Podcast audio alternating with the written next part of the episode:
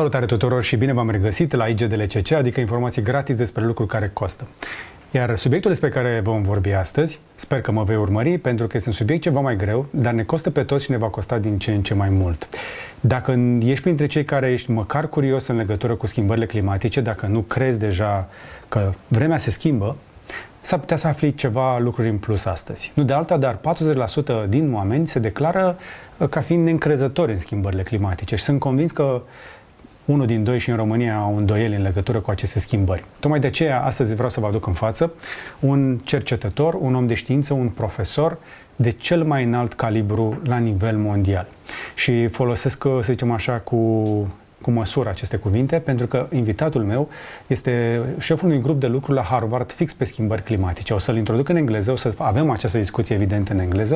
Am mai avut schimbări despre, uh, discuții despre schimbări climatice uh, în studio alături de oameni în România și o să mai avem. Dar vreau să vă aduc un punct de reper de la cineva care cu asta se ocupă la cel mai înalt nivel și um, consiliază um, guverne, uh, facultăți, uh, instituții, companii.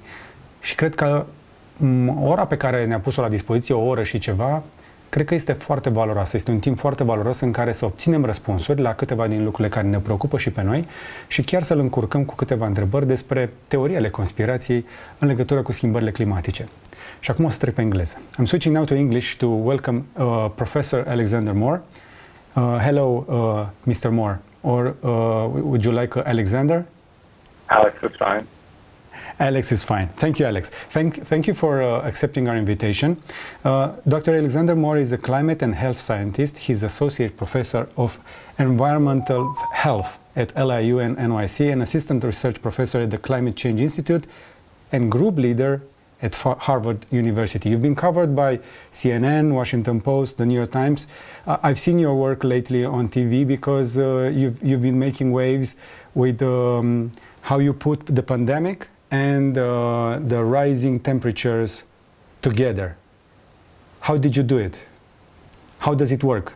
Well, the uh, best way to uh, learn about our current crisis and the future, what the future has in store for us, is to look at past uh, crises uh, that were even uh, similar. And of course, nothing uh, like the current climate crisis has ever occurred in uh, human history. Uh, we have warmed the planet in the last uh, century more than um, any other time when humans were alive. But we wanted to see, I wanted to see what climate impact there was during the last great pandemic, the Spanish flu, uh, which occurred uh, in 1918 to 1920, uh, so exactly a century ago. And no one knew, and nobody is in the, the research exist that, that existed until I published my article uh, did not discuss uh, really did not look into what the environmental conditions were during the pandemic. And uh, we know from recent research that every time there has been a uh, climate crisis, it was followed, it is followed by a health crisis as well, often in the form of a pandemic. So I wanted to explore that. I wanted to see what the climate, what role the climate played during the last pandemic so that we may understand what role the climate plays in the current pandemic and future pandemics. And uh, I did that by uh, using the highest resolution climate record on the planet produced at the Climate Change Institute at the University of Maine, where I'm affiliated, as well as um, health data that is how many people died and how many people were infected during the pandemic in 13 different countries in Europe. Uh, uh, that data about mortality, about how many people died, how many people were sick, was never actually published, uh, even after a century. It exists, uh, published in print, but it was never published in a scientific journal uh, in a way that people can actually download the data and do whatever they want with it. So I actually had to translate it and transcribe it and add it up from 13 different governments, 13 different uh, record keepers, and then add up all the numbers. How many people died? When did they die? What week of the year? Uh, and what was going on in Europe during that uh, period? What was the weather doing? I saw a correspondence between uh, the an increase in rain and an increase in mortality, particularly during the uh, most uh, deadly wave of the Spanish flu pandemic, which occurred in October uh, and November and December of 1918, uh, which showed uh, a remarkable increase in uh, in rain. Rain goes together with the pandemic. That's interesting.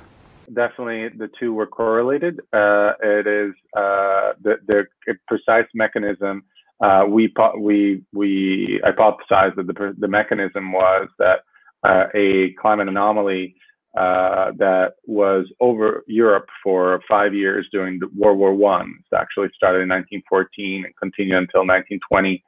Uh, this actually six years, excuse me, uh, a climate anomaly that brought cold uh, and wet weather for extended period of time actually affected the migration of animals, uh, particularly birds that carry the Spanish flu. It's a, it's a, the, the flu is an H1N1 avian flu virus, uh, which um, is transmitted to, from birds to humans and other animals, uh, usually by contaminating the water in which birds uh, live. Uh, so uh, we isolated ma- mallard ducks. the, the uh, species of duck that's very common in Europe as well as in the United States as one of the carriers. And we also looked at uh, uh, migration patterns of, of, these birds and how they're, when they're disrupted, these migration patterns, either due to um, a, a, strong uh, climate anomaly like this one or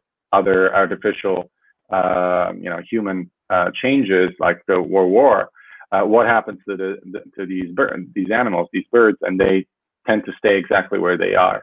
They also um, uh, so they don't migrate anymore, and uh, they also reach about 60% infection rate in, just in the fall, September, October, November.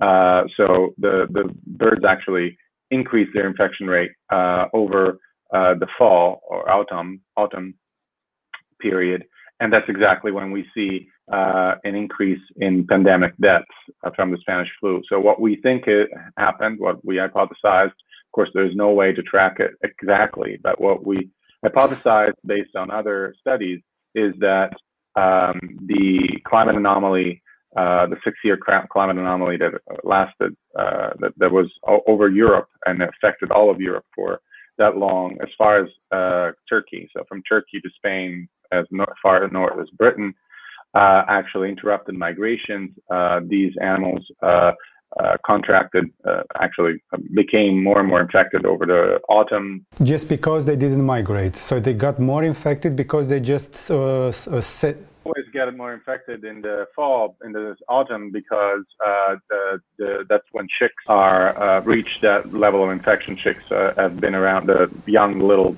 ducks have been around for less time than the adults, so they're more vulnerable.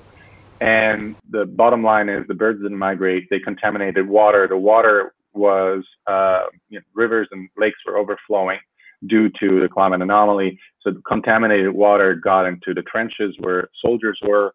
Uh, if you see photos of World War One, uh, you can see uh, that throughout the World War One, you see um, uh, soldiers always with their feet and uh, and sometimes their whole legs in water. Sometimes they're water up to their neck. Sometimes they actually sleep in water.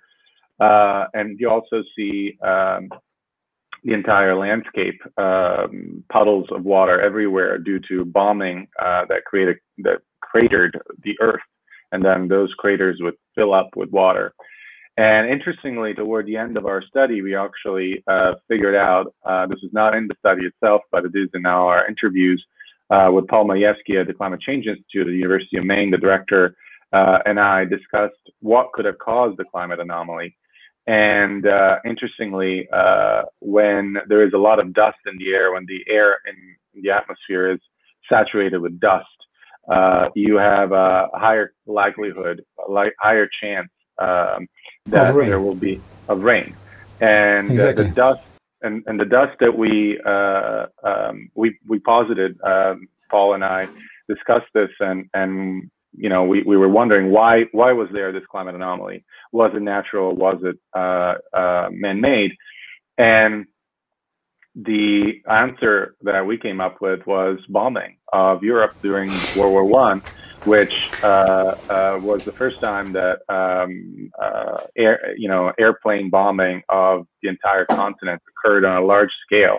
And you can still see the craters in uh, in Europe if you go to look at Belgium or. Of course, everywhere.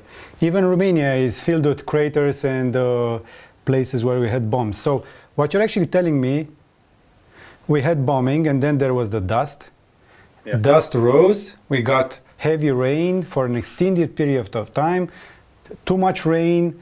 Um, the migration didn't happen for uh, for the ducks, and then we had uh, H1N1, which is uh, the Spanish flu.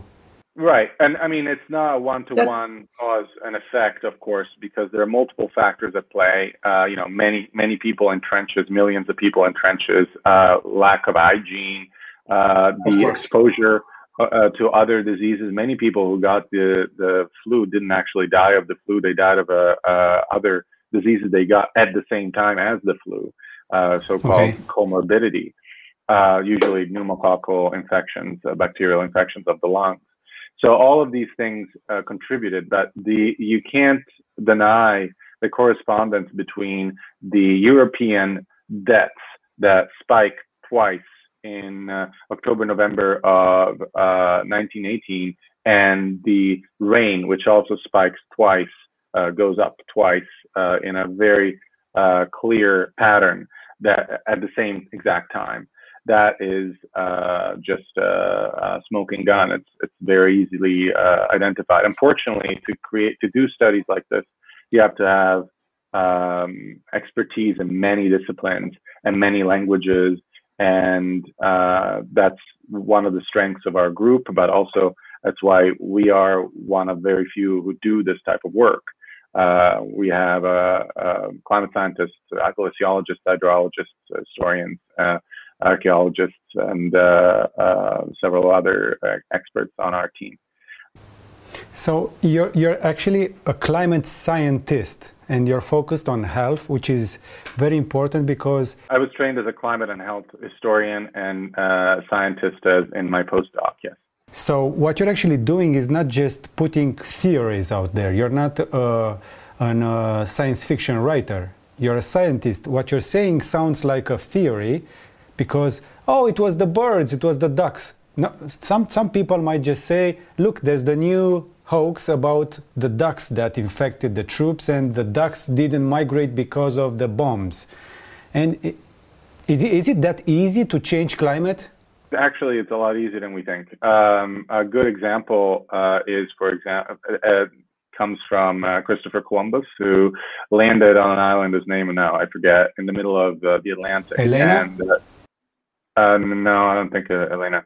Uh, it it was in the West Indies, I believe, and what he, he, his son actually writes in the journal is that they found the climate of the as many new col- colonists to these new lands found the climate uh, too wet, and they cut all the trees to change the climate. People knew that if you cut cut the trees down, you're going to change the climate of uh, an area, and that's exactly what they did.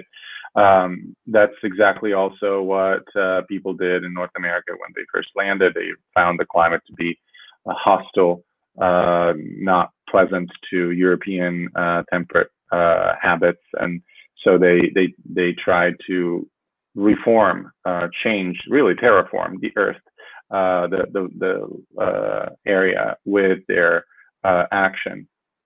to answer your question about theories, science is based on the best knowledge we have at any given time. Uh, we, in, in my article, we cite multiple uh, studies um, that prove that uh, the interruption of migration of uh, uh, uh, birds, particularly the species that I mentioned, is very easily achieved simply with a climate anomaly or with some artificial human intervention. Um, so there are three or four different articles that have proven that uh, all throughout Europe in different areas. And we have also shown um, the the public health data, the mortality, and and and you know how many people died, how many people were sick. That's that's just government data, so I, am not making up anything. You can find it; it's cited and the climate data is the highest resolution climate data on the planet. You, the putting it together, uh, um, you know, into this uh, uh, scenario, you may you may have your doubts, and that's that's what science is about. It, it's testing hypothesis, and if you if you don't believe it, you're free to do so. However, no one has produced a better description with higher resolution data um, and that that fits together this well uh, about how the pandemic came came forth. Um, we really just put the pieces together. So that's 103 years ago, basically, and we we actually needed a century, a full century, to realize that. How long would it take for us to understand what's happening to us now? I asked the question, this question many times. Uh, if it took us a century to actually figure out what the climate impact on uh, the lar- last last greatest pandemic, uh, and, and, the lar- largest, uh, the Spanish flu was the largest by number of dead, 50 million dead. Uh, it was uh, the largest by number of infected, 500 million infected. That was one third of the world population. That's just what we know about uh, we probably many think that that the entire population of the world was infected That with 1.5 billion.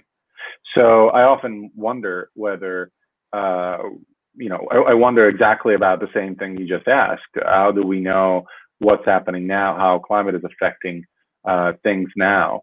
Um, and is it affecting uh, uh, disease? And and it is because there are migrations around us all the time. Diseases, all all almost all pandemics we've had we've experienced in the last uh, century and before have come from animals, right? From animals carrying a disease of some kind, and that disease jumping to humans either directly or from uh, a the bite of a mosquito or the bite of a flea or the bite of a tick, and those so insects and arthropods and um, as we as climate changes, these animals that carry their own diseases, uh, which we haven't been exposed to, these animals migrate. Just like us, if we don't have water or food, we migrate into a region that has water and food. Like uh, the people in Northern Africa, they are migrating to Europe now. It's really naive uh, of us to think that um, uh, that animals will not migrate and they will not bring their diseases with us with, with them and, and that they, they then will infect us with, with them uh, just by contaminating water or by, again, uh, um, tick. While you prepare your slide uh, and what you're going to show, uh, I have a simple basic questions. Uh, most of the time, we lately hear about the new variants, the new COVID variants, and we've been hearing about the Kent version and now the Delta versions, which are so bad. And it, it, always amazes me for the, for the past two variants, uh, the officials uh, came out and said, the first person we got it to the hospital and we, uh, we tested positive for the new variant didn't come in contact with any person traveling abroad. And that makes you wonder how did that person in a, in a rural area, area, in a village, came in contact with a variant that was so widespread in India? How does it? How do people in Romania get in contact with the uh, with the virus over there? And that virus is now worldwide, and I'm not sure Indians have traveled everywhere. When we talk about variants, we talk about mutation. Um, even you know the word double variant. Uh, that's that's a really uh, poor poor description anytime a virus enters a human or an animal, it starts mu- uh, mutating and it creates okay. all sorts of uh, variations. Some of them are more deadly, some of them are less deadly, some of them are the same. Um, some of them can be transmitted, some of them cannot. And so the when we describe the new variants, what we're describing is the what the the variants, the mutations that have been successful at becoming more deadly or that become or becoming more infectious that is they can be transmitted more easily um, that doesn't mean that they're only they're the only variants there millions of variants billions of variants at any given time so how do these strains actually get uh, transmitted uh, I think that we have way too uh, much uh, uh, faith in how uh, we are controlling borders. I think people are moving nonetheless through through the world. It's way too easy to do so, and um, so I can't I can't explain how uh, the Delta variant or an Indian variant or a South African variant makes its way to Romania if the uh, borders are closed. And uh, but I I um, you know as I said, this is a much more um, leaky uh, ship. It's a much more uh, uh, difficult system to control than we think than, than we expect. We, we cannot stop it, we, we can just slow it down. We That's can slow it down and truth. we can vaccinate against it. So I was, I was, as I was mentioning, how our diseases are related to climate. What you're seeing here is uh, an animation uh, of uh, uh migration. The blue are birds, the uh, pink are mammals, and the yellow are reptiles through the northeastern United States. Uh, this is for uh, South South America. I haven't prepared uh, Europe, but you can imagine that uh, uh, I actually don't think that Europe exists in this type of animation. It's by the Nature Conservancy, and the credit should go to them. Um, but you can see how these migrations are constantly happening. We read about them, we listen to them, listen to nature documentaries that talk about this all the time, but we somehow think that it doesn't affect us, that it's not happening around us. But as climate changes, these migrations are going to change as well. And as we, for example, in the in South America, remove a lot of the uh, environment in which these animals live, uh, particularly the rainforest, which has been uh, is is being cleared uh, in order to make way for soy uh, and other uh, cultivations, other agriculture that then grows beef, which is the worst possible food in terms of climate because it has incredible, incredibly high carbon footprint. As you remove the trees, as you remove the habitat, the animals are forced into narrower and narrower, smaller and smaller spaces, narrower, uh, uh, you know, zones, and they will end up in our uh, urban spaces, in our human spaces. They will in- start infecting our uh, water supply if they in fact if they if our water supply isn't uh, um, sealed if it isn't isolated most most people in the world don't have uh, clean water uh, access. I don't know if you know this, but in Romania we're so lucky to have uh, the largest uh, population of bears.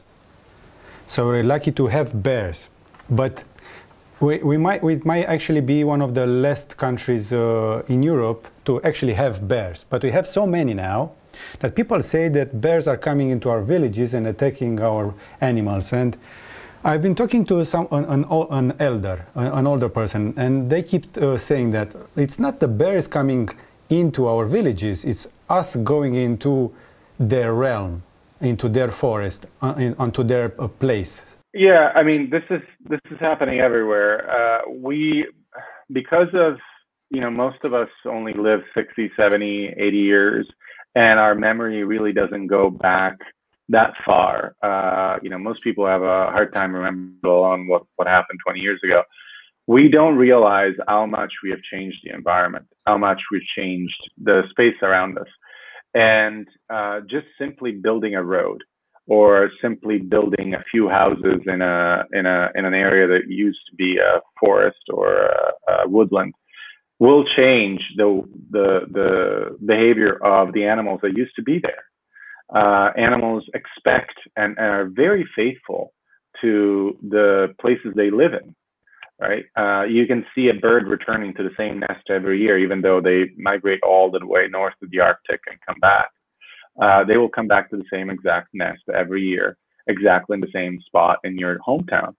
And many other uh, animals have the same faith, the same loyalty to those areas.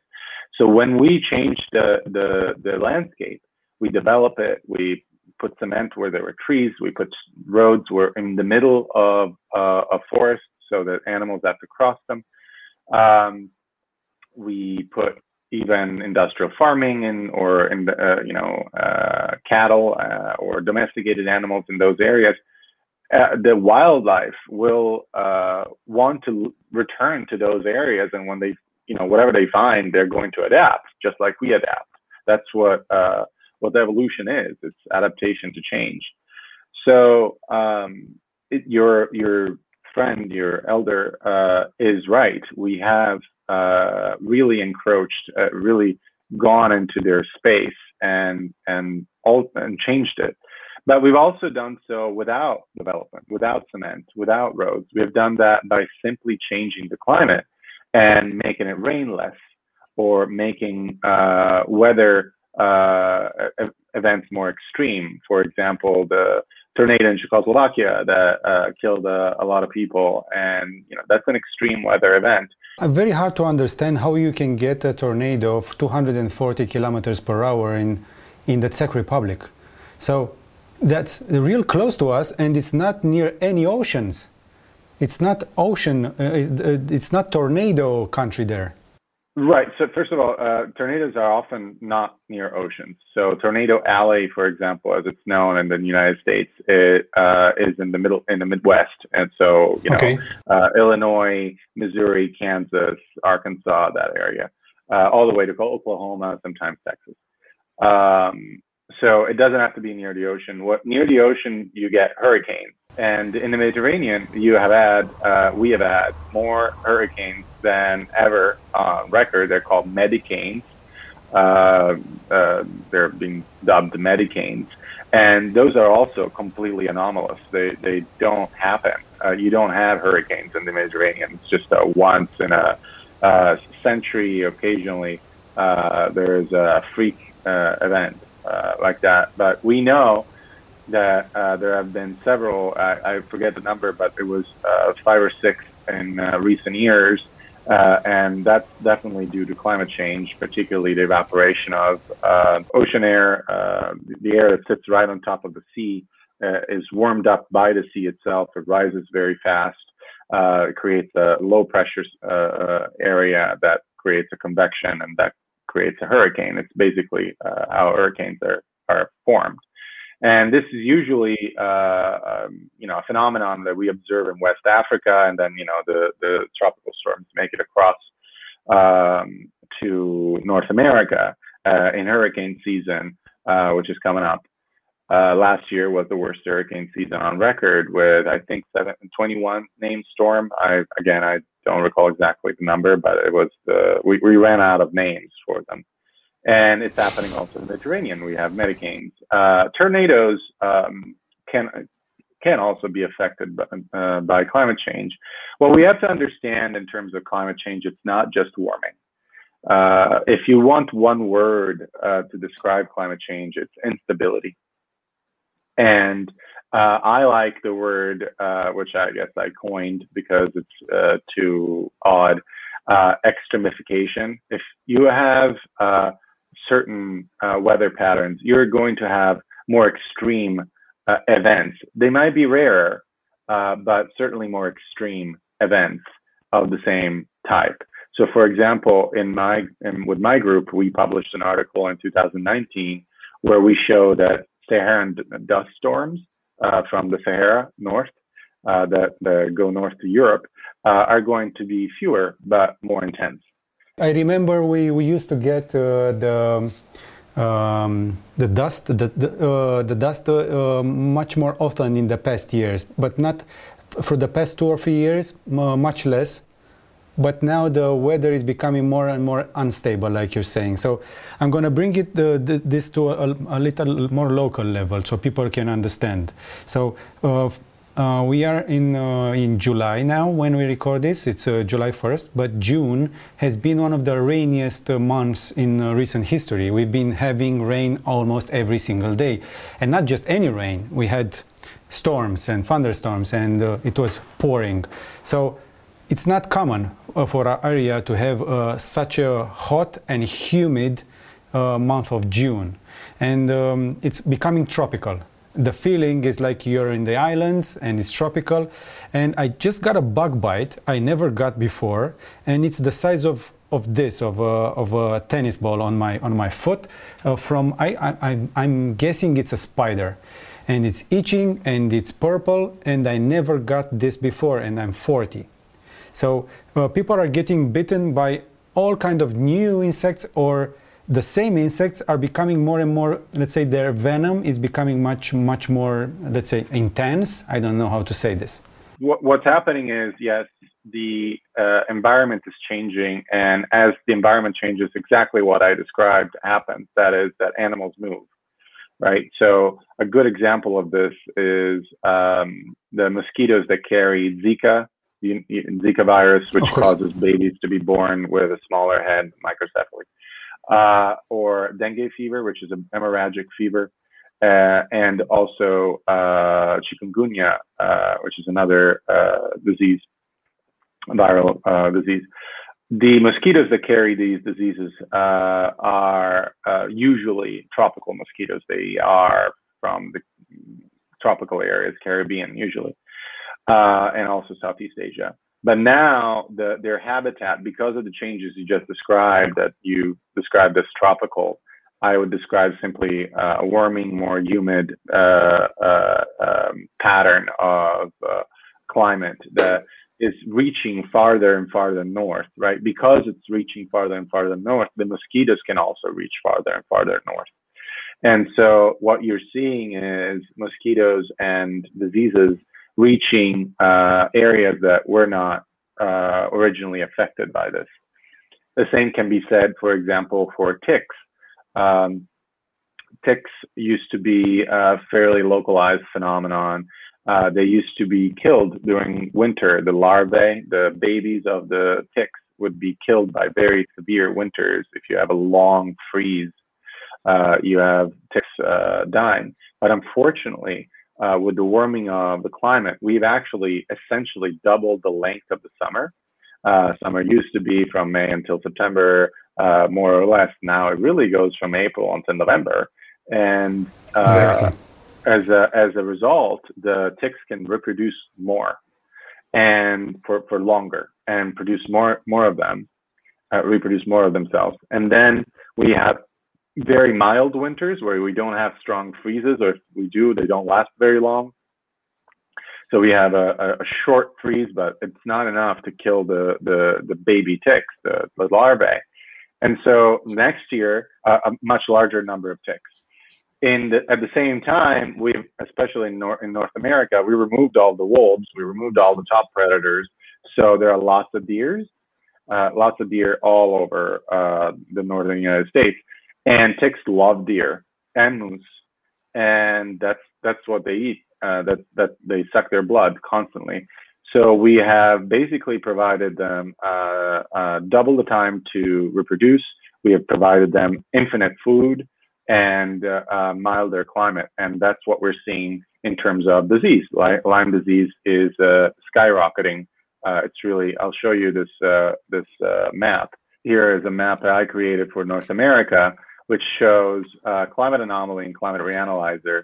So this is uh, uh, 2017, which is where I had uh, data for how many Lyme disease cases we had.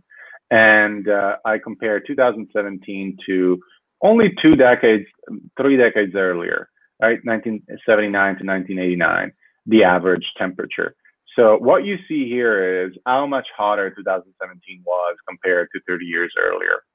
Uh, and you can see where it it has been hotter, right? The northeastern United States, and we can do this for Europe if you like as well. And now look at where the Lyme disease cases emerge. No surprises. But the, that's also the area that's most uh, populated by humans too. So no, you would get it in the southern United States. You would get it in the northwestern okay. United States. Uh, no, it's where uh, where the ticks were originally, uh, okay. where Lyme disease was originally, and also where deer population are uh, populations are uh, rising the most. Uh, I mean, deer in New York State, for example, are as e- equal to rats in terms of how many there are, and and you know how really? damaging how damaging they are to people's houses. They have to have really tall fences, uh, you know, about eight nine meters tall because these things deer can really jump really high. Uh, it's almost like i am legend uh, in the movie when uh, uh he goes around the city to hunt for deer. That's really what what we're describing and uh, that's how climate and health are connected. Uh, the vectors of the diseases the carriers of the diseases whether they're animals or or in, insects uh, are spreading to areas that didn't used to have them, where we are, because of climate, because the climate is becoming more pleasant for them in those areas, more uh, appropriate for them, and because the original habitats they had where they lived uh, has have become too dry, or food has disappeared, or too hot even, um, and so they migrate to be where they want to be, uh, where the, the, temperature uh, is most. I mean, most animals are very sensitive to temperature not only in the uh, on Earth, also in the ocean. Uh, in the ocean, most animals uh, uh in the deep ocean have, have uh, evolved within a plus or minus one degree Celsius temperature change. And if you change that temperature, as we are, we're changing the temperature of the ocean remarkably. Um, then those animals are also going to, to move, and they're or they're going to die entirely people don't uh, think too much of this, of this, but uh, I don't know if you noticed when you take a shower, a normal person when they take a shower, uh, the range of uh, hot water to have a, a, good shower is from 37 to 39.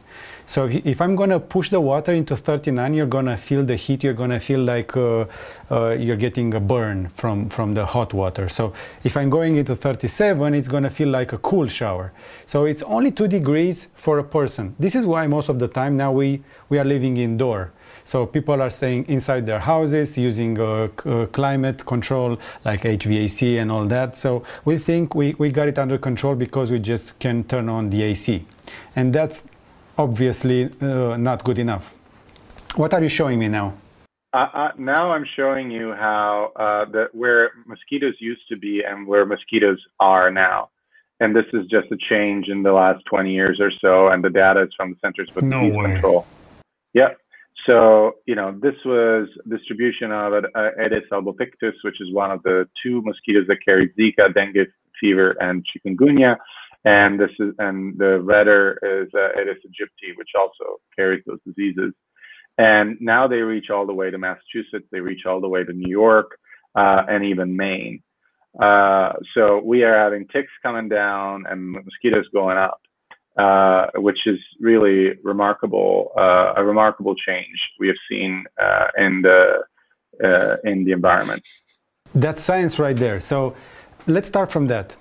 And I'm go- I, would like to talk to you and address a few of the issues people might have with uh, climate change.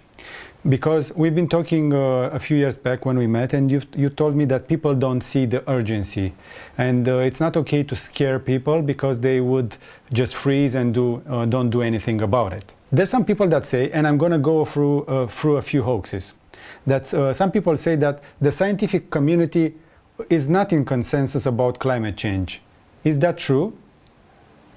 Are there any scientists that object to, clim- uh, to climate change? Well, it depends on what you mean by scientists. There are some people who have uh, joined uh, a couple of institutes. I'm not going to name them, uh, but that essentially uh, have provided these.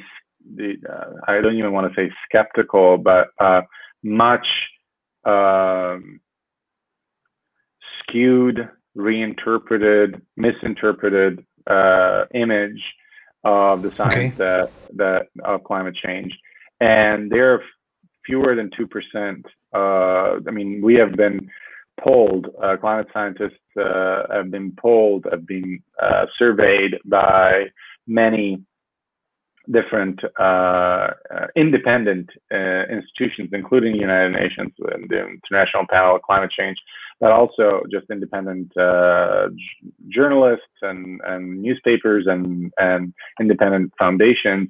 And the number remains the same. Uh, 98% of scientists uh, believe, there's no word believe, uh, interpret the science as uh, uh, man-made climate change is happening and it is a crisis and it has never been this extreme uh, in human uh, history. That's that's just uh, just is, and it's not uh, only according to U.S. scientists. It's uh, according to the entire global uh, scientific community, isn't it? perhaps one of the misrepresentations, or as you were saying, you know, one of the uh, uh, flaws in the way that we talk about climate change and we talk about warming and even diseases associated with it is the fact that because the way we receive inf- this information is through media, and because media uh, often is looking for the sensational story, right? Uh, if I tell you, uh, well, this is a one in a century uh, event, and and you know it it does show that uh, what we predicted uh, it falls into a pattern. That doesn't sound ex- exceptional. It doesn't sound sensational. It sounds like I'm telling you science. I'm telling you that this falls into a pattern that we should be concerned, that we should do something about it. But uh, you know, newspapers don't do that. The newspapers say climate change caused a tornado in, in, in Czechoslovakia, and uh, this is absolutely terrible, and we're going to all have an apocalypse in 10, 10 years. Uh, because that's how people read, right? That's what people pay attention to. We're everybody's competing for very few seconds of attention from the public, and uh, that's the problem. Because if we start simplifying things too much, um, if we start um, going into the gray area of the way that we're saying it, it's more sensational, but it's still accurate, and uh, you know, we create a, a, cl- a, climate of fear as well as other things. Of course. And um, that constant fear, uh, you know, people don't react well to it, particularly if they don't feel like they have power over it. Uh, most people are worried about their immediate uh, needs uh, in life: how to pay rent, how to pay, how to put food on the table, how to support their children, how to protect their families, uh, and how to you know, retire and have good health. That's what people care about: health, wealth, uh, and their family. And if you are constantly threatening that by saying, uh, you know, this this catastrophe is going to happen, this other catastrophe is going to happen, in a in a daily uh, on a daily uh, basis, uh, people are just going to tune out. Uh, just they're going to tune out. You can see this with the pandemic, right? People started using masks, then they stopped using masks. They got tired of masks they they started you know being distant and then they we tried to reopen three or four times because uh, people were just tired. They wanted to make uh, to, to return to normal. Uh, nobody wants to live in a in a house on fire all the time. But we, I've been talking to neuro- neuroscientists, people that are passionate about this, and they've been telling me that uh, people are we are programmed to react in front of immediate danger. So if we see the tiger, uh, charging, uh, lashing onto us, we're to do something about it immediately. If we see a gun, if we see an animal, we're going to do something about it. Climate change is not immediate. That's the problem with it. Not in most cases, no. And that's why I focus in my research on long periods of time. So, as I was saying earlier, most people have a memory of only yesterday or today, and that's the immediate, right? That's the immediate threat. That's the immediate that we can make sense of in our heads.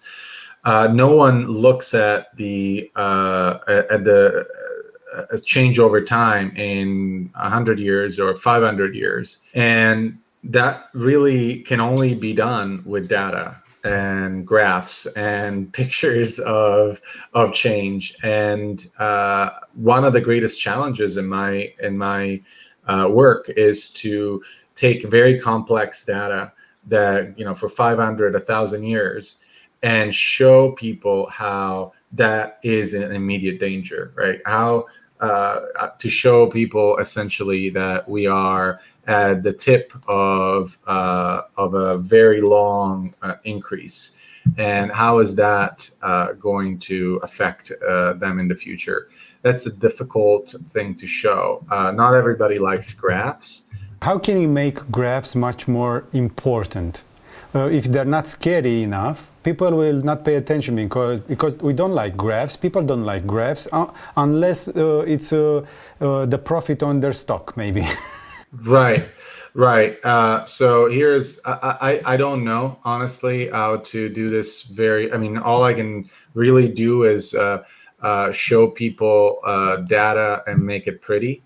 Uh, I can also show pictures of what this looks like, uh, of what we're talking about. I can show you one. Um, uh, one graph that. So this is temperature uh, from the from Europe. This is from the highest resolution climate record in Europe, uh, and so here here you can see what we've all lived through essentially, which is temperature between 1960 and 2016, which is 2013 actually is uh, where this ends. Okay, so we've really only experienced this, uh, but if uh, but really the full picture is this. For the last uh, uh, 500 years only, it goes even uh, lower if we go back further. So we are here, but all that we're seeing in our lives, in our experience, is this. Yes. Right and so that's a problem. Um, I'm gonna make a, a, an odd comparison here. How do you cook a lobster? Most people uh, drop them in boiling water, and the lobster screams because the change between uh, room temperature and the boiling water is extreme, and you know the lobster uh, just um, uh, complains, obviously, and then dies. Takes a while, tries to get out. It's really gruesome um, well, we in, instead of that, uh, the proper way to cook a lobster is to put it in cold water and then warm it slowly. And the lobster doesn't realize that the water is warming slowly, and it just stays there uh, quietly until the water starts boiling, and then it will have a, a, a second of uh, right before death, and then it dies. It basically, you know, it's like uh, dying in a warm ba- bath.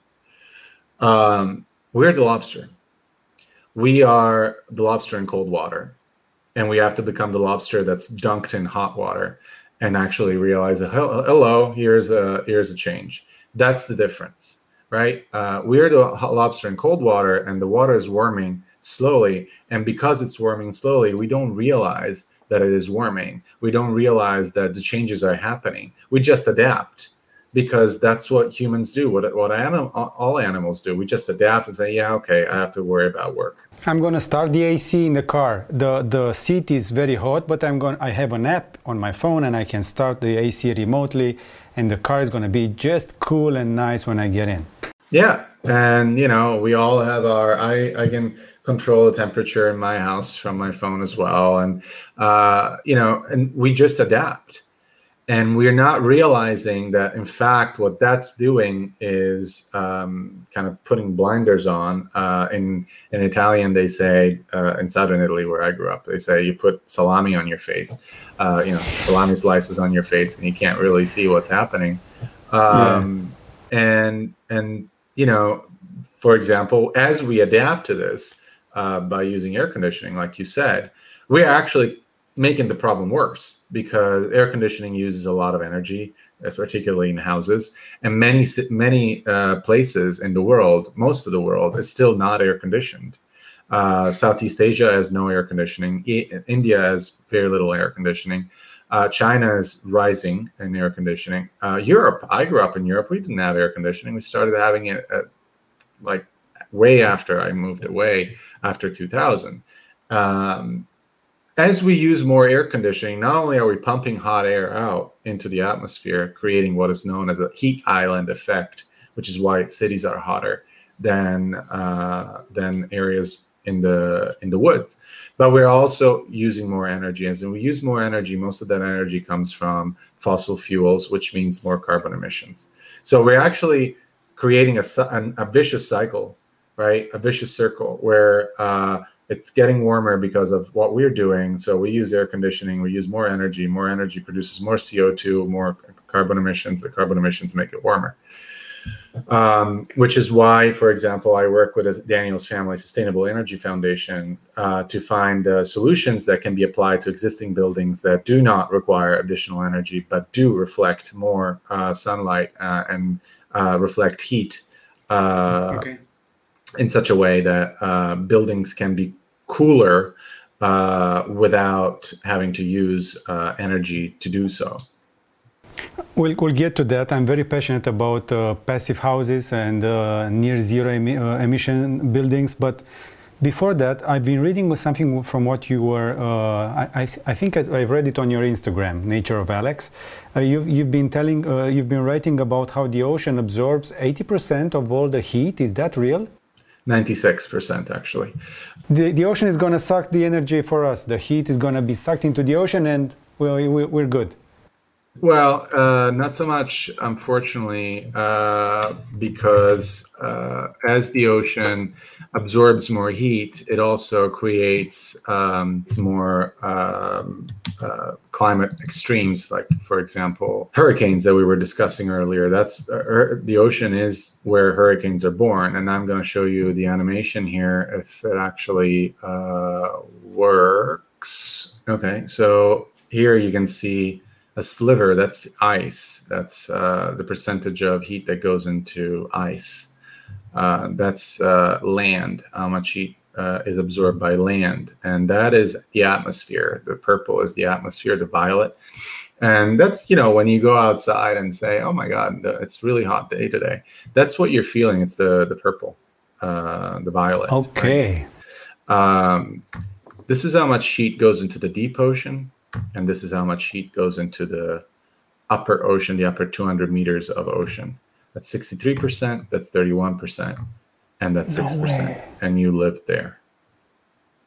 Uh, this data is not mine. It's the International Panel on Climate Change. So this is the United Nations uh, panel on climate change. It's not just some scientists uh, that uh, got together to this do some animations. The, the the International Panel on Climate Change. The way it works, it is a group of, of scientists.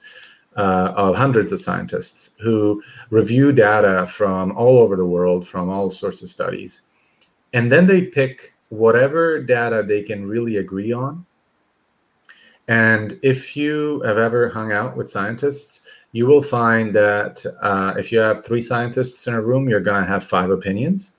Uh, so to tell you that they actually agreed on that and that data, or the International Panel on Climate Change agreed on certain data, is to say that they found the most conservative, most reliable bottom line, the most reliable conclusion they could find, and that's what okay. you just saw about oceans what does this mean in terms of you know i said that i like graphs but uh, people not everybody likes graphs.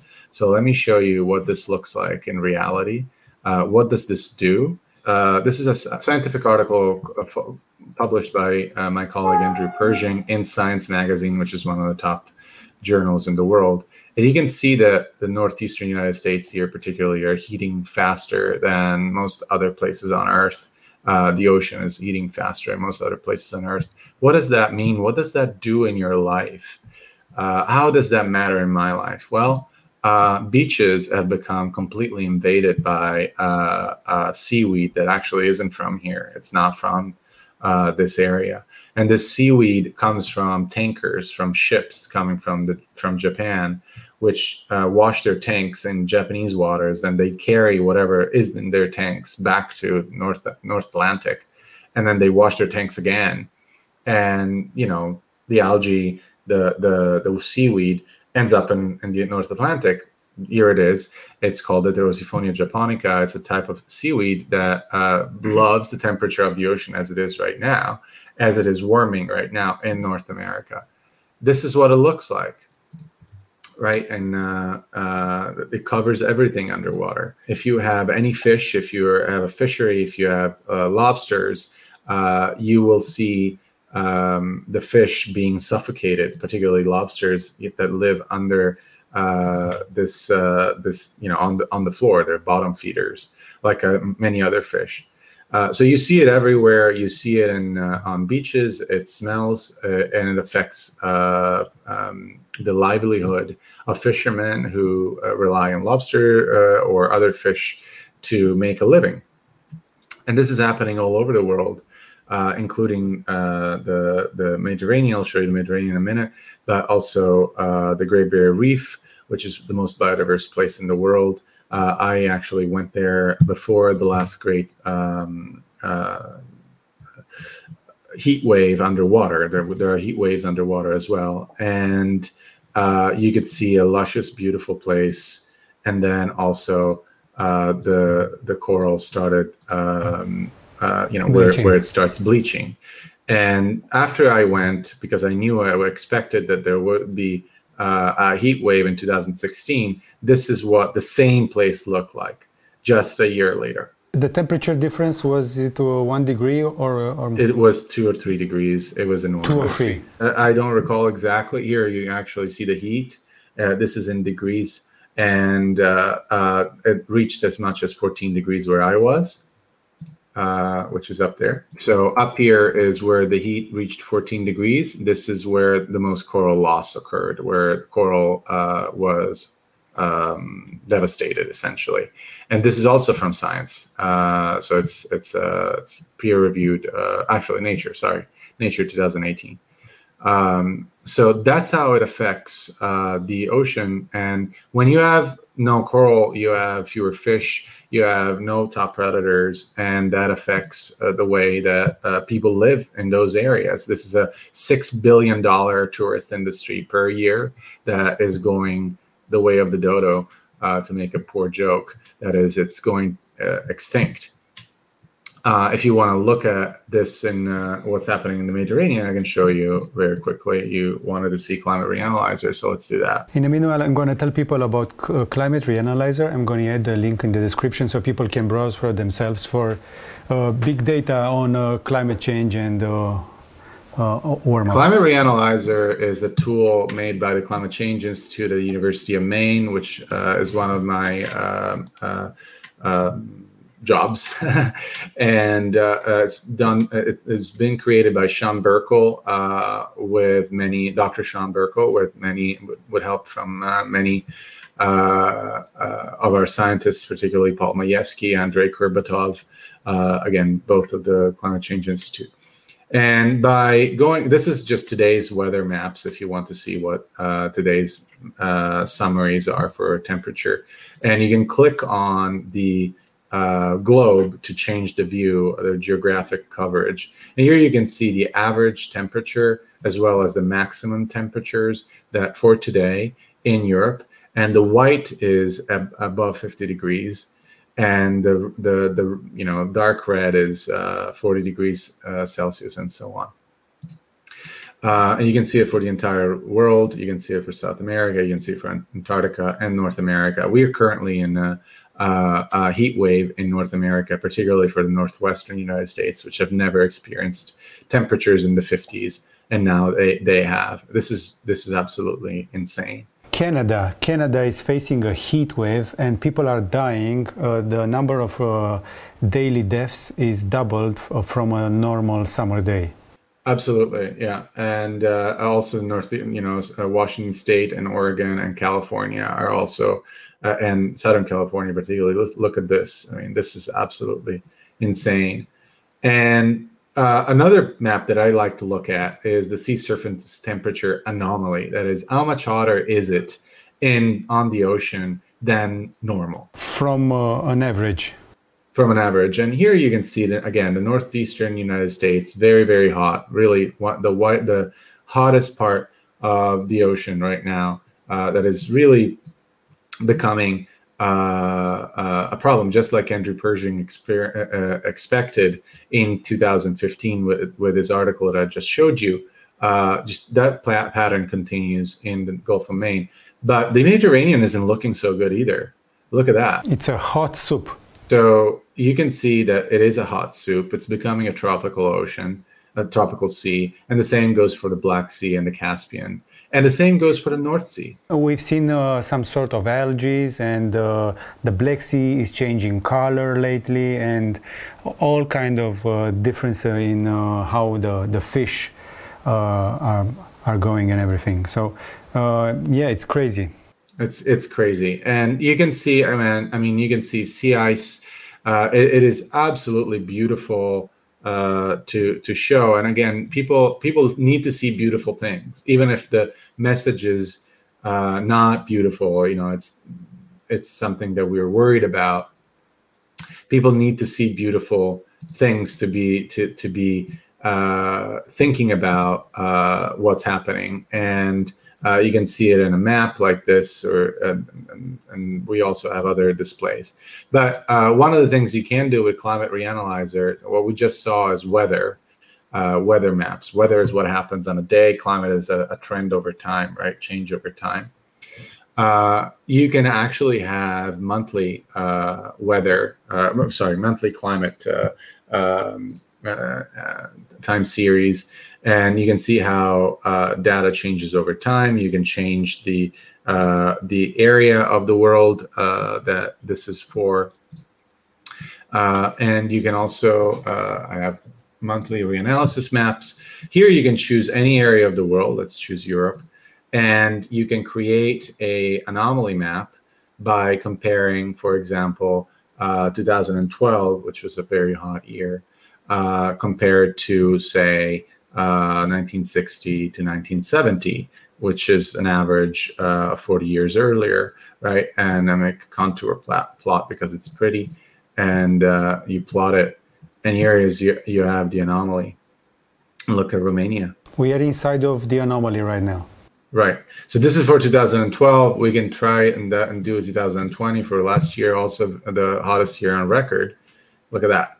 So if that doesn't alarm you, uh, and of course you're looking at Europe and you're looking at you know plus three three degrees change already in in this area.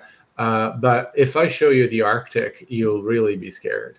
Uh, I mean, the Arctic is the problem because that's that's that's where we are. Okay, for 2020, that's so we are off the charts quite literally. It's time to get real about it. So now we we've shown the that data. Uh, you, we've got the climate scientists uh, putting it out there. It's for real. We know it. It's undoubtedly happening. Right. What do we do about it? Because people, like you said, have a short memory. So what do we do in the next 20 years before we lose track again and we all become, I don't know, Bedouins? We're gonna wear uh, things on our heads just to stay uh, safe from the sun. Yeah, I mean, the first thing that we have to realize is that uh, um, it, there are no short uh, technological answers that are going to solve the entire problem. Uh, you'll hear a lot of uh, people talk about geoengineering, if, for example, which basically means uh, changing the atmosphere and changing the world uh, with uh, uh with human intervention. So one of the ge- geoengineering uh, options that have been suggested is to spray sulfuric acid in the atmosphere with planes constantly. Why sulfuric acid? Because that's what uh, happens with eruptions. When eruptions happen, you have a lot of dust and uh, sulfuric acid other aerosols in the in the atmosphere and that they reflect sunlight better than uh, um, to more effectively uh, lowering the temperature if you were around in 2010 and you remember the Eyjafjallajökull. Wow. Okay. I'm beaten. Wow. It's one friend. of the things I got right about that. So. All right. That's amazing. Uh, yeah. So if you remember what happened then, you remember the temperature dropped and airlines had to stop uh, flying because of um, what the uh, a fairly, relatively small eruption compared to major eruptions. Of course, did. So geoengineering suggests a technological answer that basically would recreate that t- type of event uh, by spraying those aerosols, particularly sulfuric acid, in the uh, in the air and you'd have to do that constantly in order to lower the temperature all throughout the world that's not only unfeasible uh, we have already done that. Uh, we already know we already know what that does. Yes it lowers the temperature but you know what else you get? Sulfuric acid uh, creating acid rain. So you go from a climate crisis into an agricultural crisis where all land is going to cover be covered in uh, acid rain and you're going to have uh, uh, famines so that's that's uh, also, by the way, uh, the uh, acid, the sulfuric acid does not stay where you spray it; it moves with the wind, with with the atmosphere. And currently, we have also a crisis of ocean acidification. That is, the ocean becoming more acidic due to CO two uh, going into the ocean, just like we we make Coca Cola, we spray CO two into the liquid, right? Well, we have a lot of CO two in the atmosphere, and it's going into the ocean. It's making it more acidic. That's why if you put a rusty nail in Coca Cola, it, it, dissolves. Uh, same thing. Uh, and that's dissolving coral. So you'd have more ocean acidification. You'd have more more uh, acid rain. Not a good idea. So we, we cannot geoengineer it, yeah? Eh, Geoengineering is uh, out of.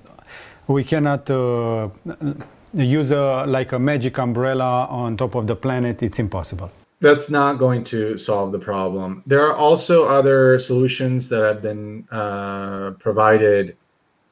Um, I, uh, you know, uh, electrification, that is the switch uh, of all houses, all consumption to electrical uh, so that you can actually concentrate the problem only at the source, right? So you don't want to convert each house to generate its own power, for example, oil, coal, wood, uh, whatever it is that you use in order to produce your own heat or cooling, but rather uh, connect just connect the house to a central power station, which many many many houses are not connected or they're not uh, using the power electricity for heat or for uh, for cooling. Uh, but if you just connect all the houses and, and make them entirely reliant on uh, on a power station, then that power station can be converted to some form of renewable energy, say wind or solar. Is that a solution? Are, are renewables a real solution? That's definitely part of the solution. But remember that due to the fact that we have seven and a half billion of us on this planet, Yeah. any solution that we propose is going to have its own problems because anything you do was what we say in environmental health what's the rule of environmental health? Don't do too much of anything. That's the that's the rule right? Don't eat too much fish. Do, don't don't don't stay in the sun too much et cetera et cetera. So um, if you scale uh, the electrification to 8.5 billion people you're going to have other problems. How do you store the power for example? That's the main problem. Now we're using lithium batteries where lithium is very uh, is is mined in south america now also in southwestern united states uh, in very damaging ways. It's destroying ecosystems. So the assumption that we actually have to continue life as it is uh, being very wasteful with our power very wasteful with the way we live that's the challenge that we really have to uh, uh, face. We have to change how wasteful we are and uh, how, where we get our energy and how we store our energy. Uh, we might So- have to start thinking about just using energy during the day when it's available from solar power, and like many people used to, not even 70, 80 years ago. Uh, you know, not Okay. everybody had electricity, and everybody just had uh, whatever light there was from uh, either sun or uh, or um, or wind power uh, that's just the that, that's just a, a, a change in our culture which will not take uh, an enormous effort uh, in many ways. If we all switch to public transportation if we all fly less uh, nobody said that you have to fly across the world to give a powerpoint presentation. The pandemic showed that. Um, so those are the the changes that we have to make in order to to make the scale of the problem less impactful on the environment. Because as i said whatever solution we find it's going to have its own problem problems uh, because 8.5 billion people doing the same thing is going to necessarily affect uh, Okay. it's called an economy of scale right So let's let's go into renewables a little and uh, um, electric transportation and uh, housing, passive and near zero.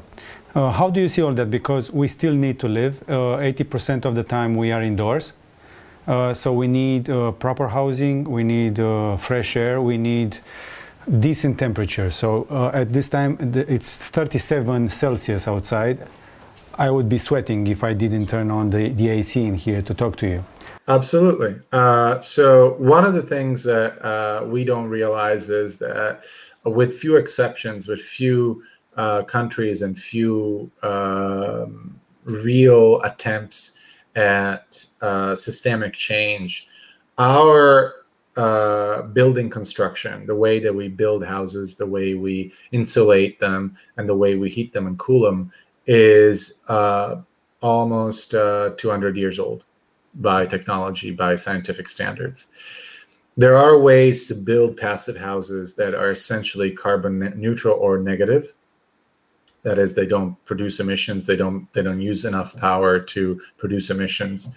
Uh, there are ways to create. Uh, uh, so, for example, there are products like heat abatement technology, which has been patented by the Daniels Family Sustainable Energy Foundation and its uh, uh, arm, the TMX Technologies, which essentially uh, have produced a coating, um, kind of like a gel uh, uh, surface that you put on top of existing surfaces, roofs and houses, which reduces heat absorption uh, from the sun up to 30%.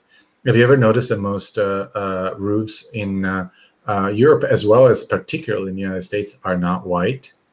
and they don't uh, reflect uh, uh, sunlight. Well, not only can you reflect more sunlight if you if your roofs are different color, uh, that is white, which it reflects the most. But you can also reflect it on a nanoscale, which is what the Daniels family, this invention that they patented, basically uh, reflects light on a nanoscale, just like sulfuric acid, just like other other okay. chemicals can reflect more sunlight uh, during a, a, volcanic eruption.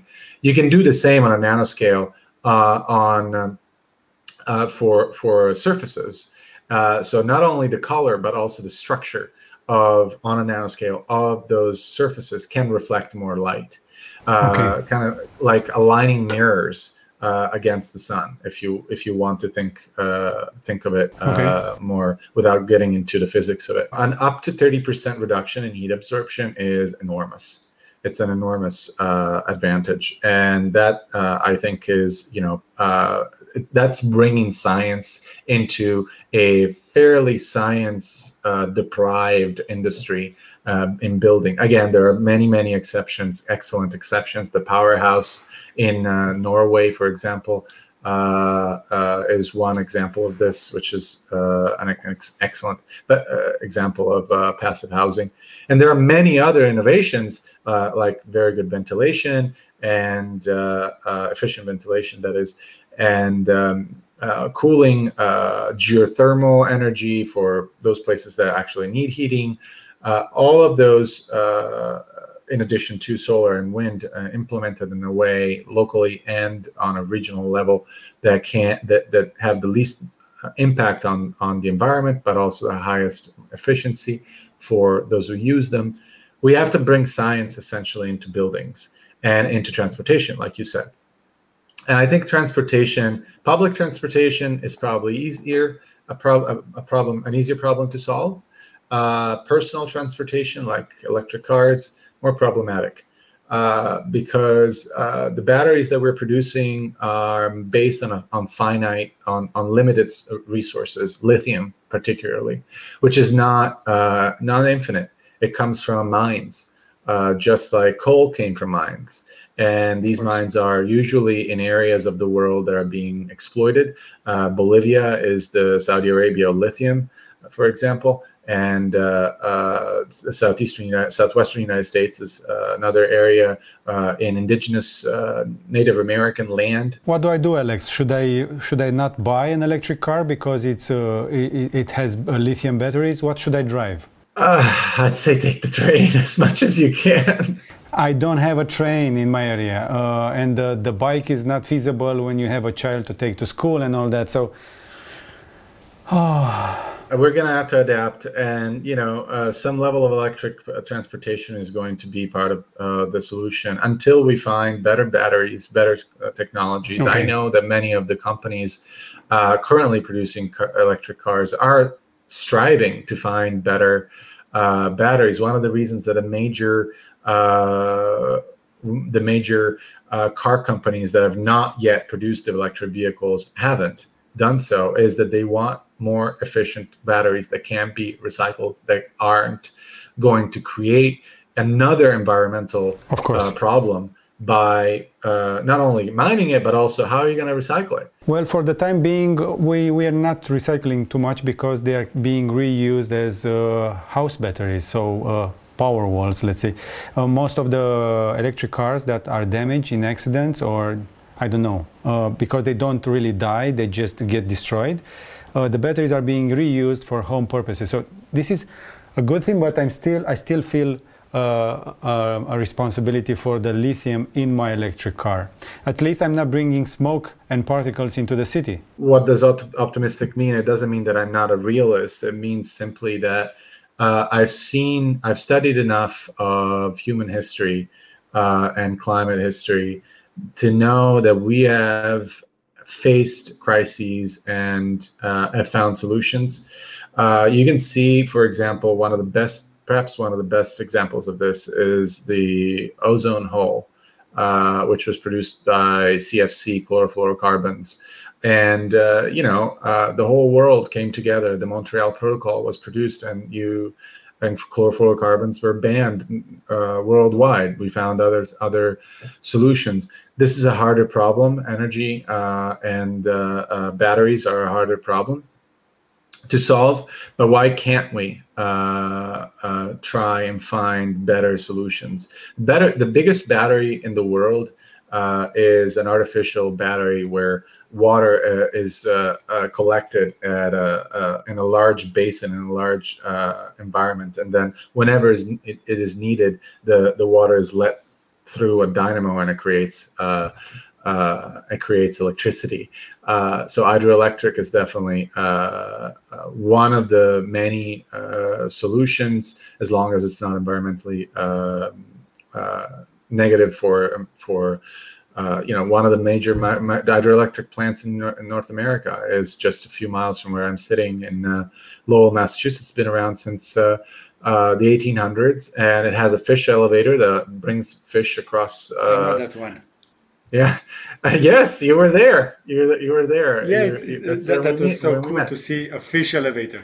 Precisely, and you know that's been around for a long time. The the environment has not been changed radically uh, and uh, at least for now, until we find better solutions, uh, that is the least intrusive we can be into the environment. Okay. But again, I, I, have to say we have to basically think about scaling down our wasteful consumption.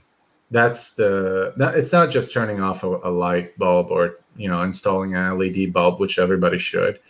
Uh, but it's also thinking about how we work do we work from home or do we take the car to go someplace to to work is that really necessary uh, do we have to travel across the globe on a plane in order even to give a presentation? Even though you can afford it you should uh, yeah. think twice about it yeah if you can afford it you should not uh, just because you can it. doesn't mean you have to exactly yeah. so this is very hard to explain to my fellow romanians that have uh, come up from communism when, of course. when we didn't have any and now they're looking uh, abroad and saying, "Oh yeah, but the Americans can say that because they've been uh, thriving for the past I don't know 200 and that's what everybody says. For communism. Uh, that's what everybody says, and and you know it's uh, it's a very I mean they're right, right? They're they're you know we produce the science that says, oh, I'm sorry, you developing world don't develop anymore. We have developed, but you don't have the right to do so because we are heating the planet. And they're they're obviously going to say, mm, okay, well, why am I paying for your problem? Uh, and why are you limiting my development, my standard of living because of a problem you caused?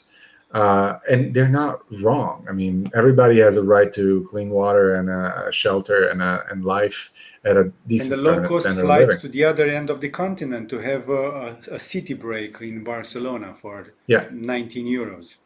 I'm not so concerned about the once a year, oh, okay, I'm going to Barcelona for a weekend. What I'm concerned about is the fact that there are entire businesses like consulting, uh, like uh, even just, uh, uh you know, management of business, where people used to I, am not kidding. This to Europeans sounds insane. Uh, I know it did for me, but they used they, they basically get up uh, on a mon- Monday morning at 6 a.m., get on a plane, go to a job site somewhere across the country or across the world, and stay there for four days. And then they come back on a plane on, a, on, on Thursday night, go to the office on Friday, and then they have the weekend off. They do that every week. Why? Or even worse, I, have met people that have been abroad most of the time and uh, flying almost uh, every other day. So it's it's a way of doing business. And, you know it's oh you can't do certain things uh, in person you know uh, by zoom that you can't do uh, in person. Okay well then move there. Uh, or you know uh, find another solution. But that that should not be allowed. Uh, it, it, just we you know we we have to have a limited number of uh, kilograms of, of carbon that we produce by just being alive, which is one of the reasons why oh, I propose. I, I like that. I would vote I, for that. Yeah, uh, it's one of the reasons why I propose putting a carbon footprint on every product. Uh, so you know you have your your pills and uh, you know on your you, you get your uh, nutrition facts or whatever it is you know what, what what does this contain today we we buy food and it says it contains this much sodium this much fat this much carbohydrate well why not have also this much methane this much co2 produced used to produce this uh, that would be good and why not have a personal carbon footprint calculated every time you go to the grocery store every time you buy something that would be crazy because we are consuming much, much more plastic than food these days. You know why plastic is so cheap? Why we're producing so much plastic? No. It's because in the in Europe it's uh, subsidized by the tune of 300 billion euros, and in the United States it's subsidized by the tune of 200 million bil, billion uh, dollars, and that money goes to oil subsidies, oil, and and that's where plastic comes from. This is why virgin plastic, single use plastic, plastic that you use only once, is much cheaper than recycled plastic. Because if we if we subsidize the cost of oil to that level, you're never going to make recycled plastic that's cheaper. It's just impossible. Uh, the recycling process is just too expensive, which is why only five to fifteen percent of plastic is actually recycled. Uh, the problem has to be stopped at the source, uh, there is no reason to subsidize, give money, free money, subsidize meaning taking your tax dollars or euros and sending them to the most polluting companies that are uh, using a obsolete uh, and and uh, destructive technology polluting your air. you know, just giving the money away.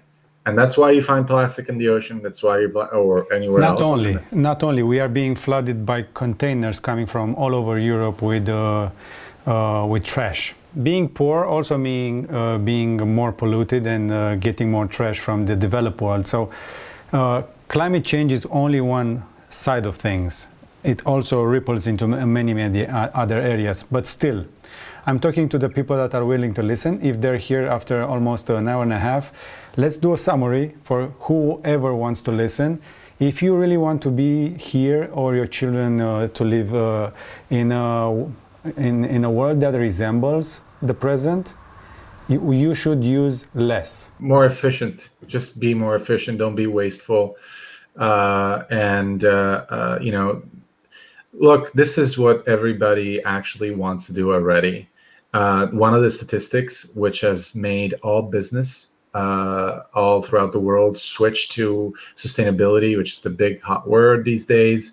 Uh, now everybody has a sustainability director and a sustainability policy and a of green course. policy, right? Of course. Uh, the one statistic that has made everybody switch and pay so much money, invest so much money in sustainability, is that given two products uh, at the same price point, at the same cost, people will always choose this the sustainable product 85% of the time right okay. so if i if i have a uh, uh, i don't know a an apple that's produced sustainably and an apple that's produced unsustainably uh, say with lots of pesticides and lots of uh, artificial fertilizers uh, people will always choose 85% of the time will choose the apple that's produced sustainably even if at the same price point and sometimes even if the the apple that's sustainable uh, costs a little more that is called uh, market share.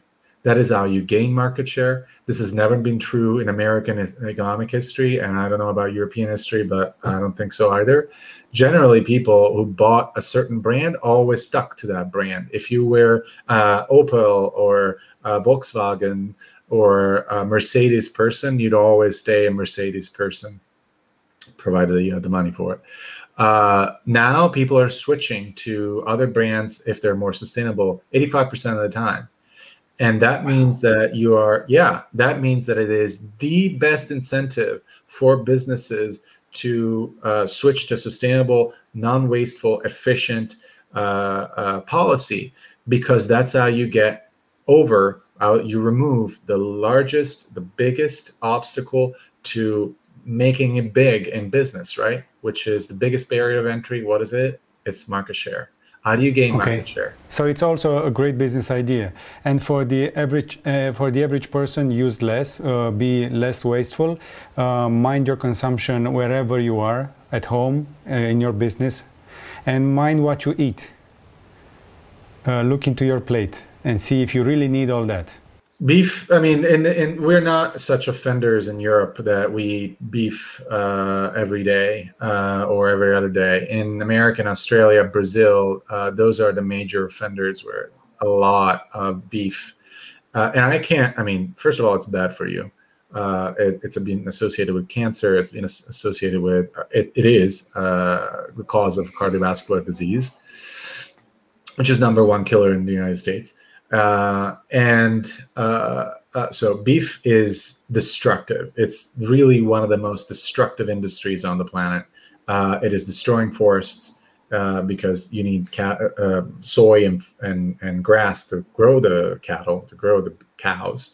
And, and it is enormously cruel if you care about animals at all. If you, I swear to God, if you see a, a slaughterhouse, you will not eat beef ever again.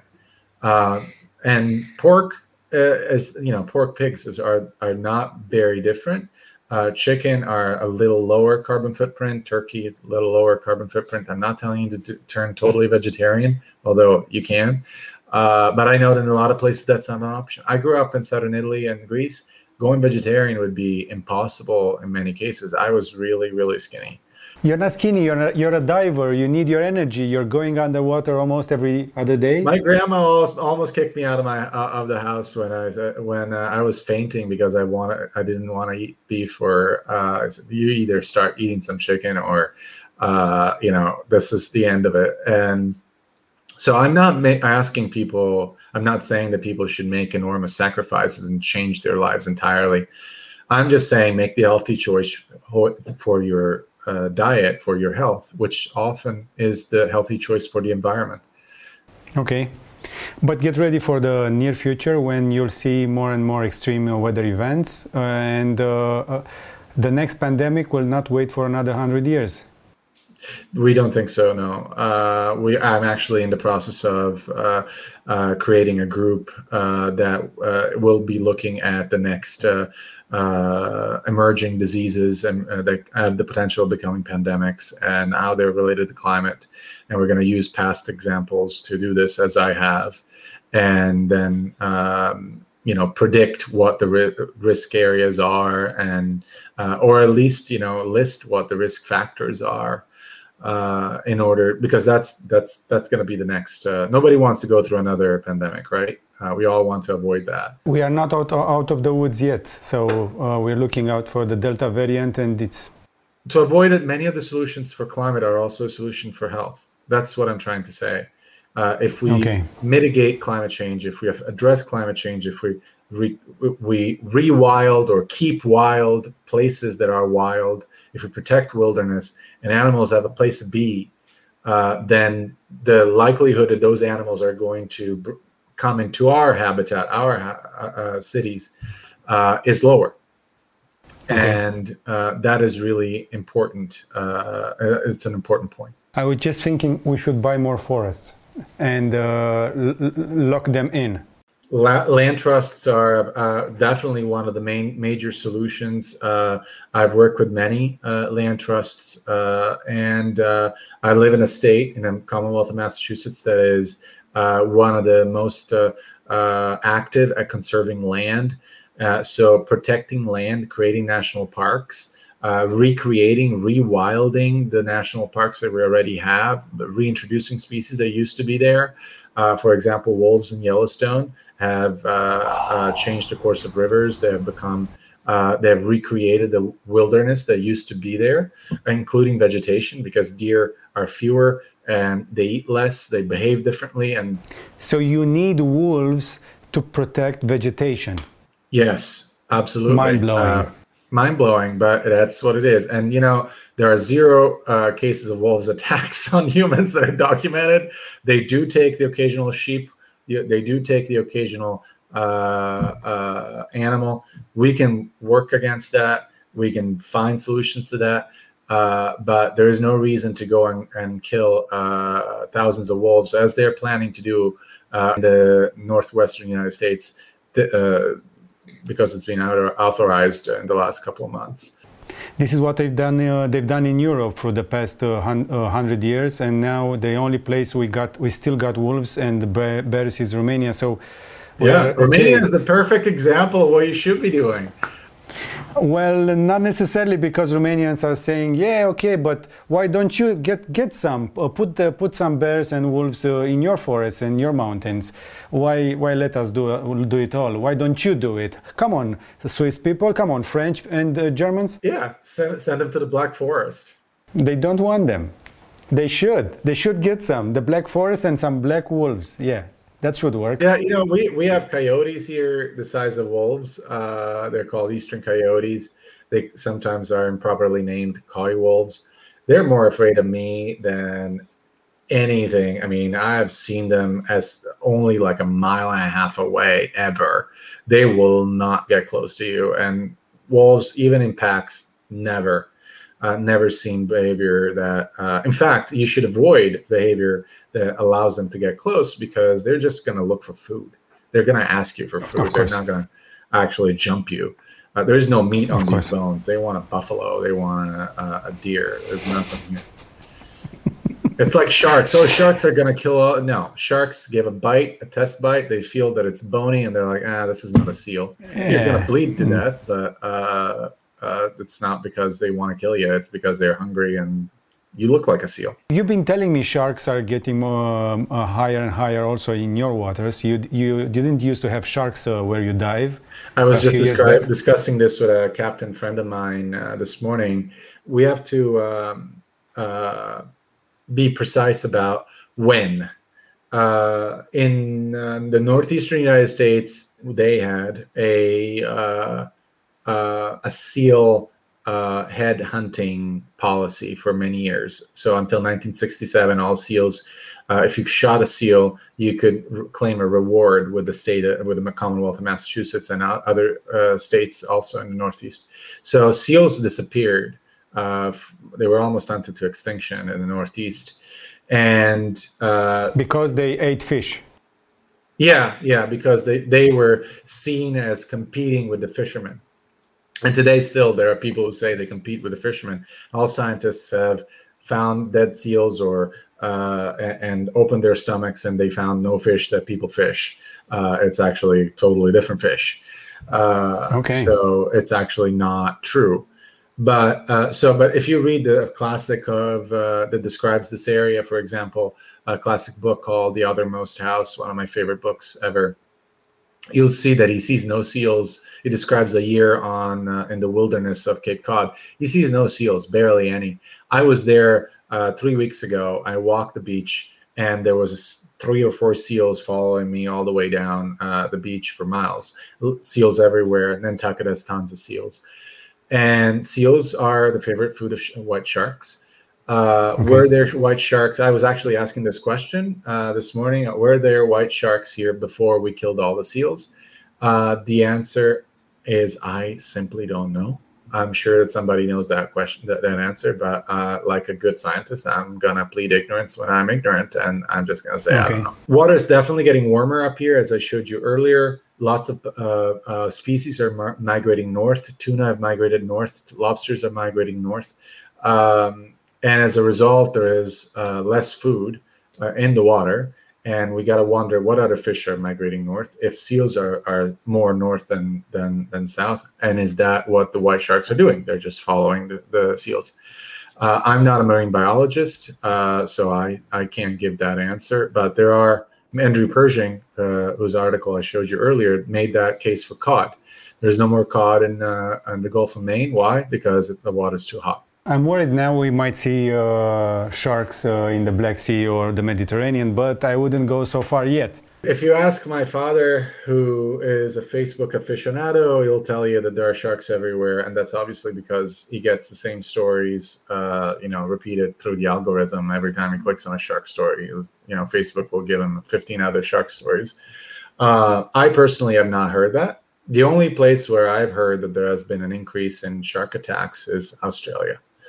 Uh, okay. And I can see all sorts of reasons why that might be. Again, related to the food supply. If there are if fish are migrating because the water is too hot, uh, and then the sharks are left to eat whatever's available uh, you know, they gotta eat too. And if we're in the water, they're gonna go for whatever is in the water. You're a diver and you do underwater photography. Uh, that's less than uh, one or two percent of all divers do, and uh, we love your photos. Uh, so uh, I'm gonna ask my my viewers to go ahead and follow you on your Instagram, where you you should post more often. I should say. I should post more often. it's it, it's been a busy year uh, because I am the person that's at the at the crossroads of the climate crisis and the health crisis together. So my posting has not been very, or my diving has not been very very frequent. Uh, okay. Uh, but I have plenty of material. Uh, I need a, a, some social media assistant who can just you know put the stuff. Okay. It's all on my desktop. So you got your all your photos. You you just need someone to post for you. Yeah, I've, I've I got you know I've looked at automating and doing things, but it's just so much work, uh, and I feel like well okay, but I could write a grant or write an article, or I could post a picture, and you know the grants and the article always win out because I have to like it should, like yeah. it should. Uh, Alex, thank you so much for your time. Uh, we really appreciate it. Uh, I'm very thankful uh, for everything you've been uh, offering. I've learned new things today, and I think uh, it, it, was a good day to learn some things. I'm a little more scared than I was before, even though I knew some. So I'm going to try and be more mindful and less wasteful. Well, it's always better to know than not to know. I feel like like when I know more, I'm less anxious so you might be a little more scared, but you'll be less anxious uh, about what's okay. happening, and you can plan better uh, for the future. And that's really the key. Because planning is key. Uh, we cannot live uh, the way we uh, we we are used to. Uh, the weather is changing, the world is changing, and our our houses and our way of living is not working anymore. It's simply not is. Thank you, Alex. Thank you so much. Thank you so much for your time. Thank you for having me, George. Take care. Dacă ați stat până la finalul acestui interviu, destul de lung, exact cum a zis uh, și omul de știință, sper că sunteți mai puțin anxioși, uh, dar mai bine pregătiți.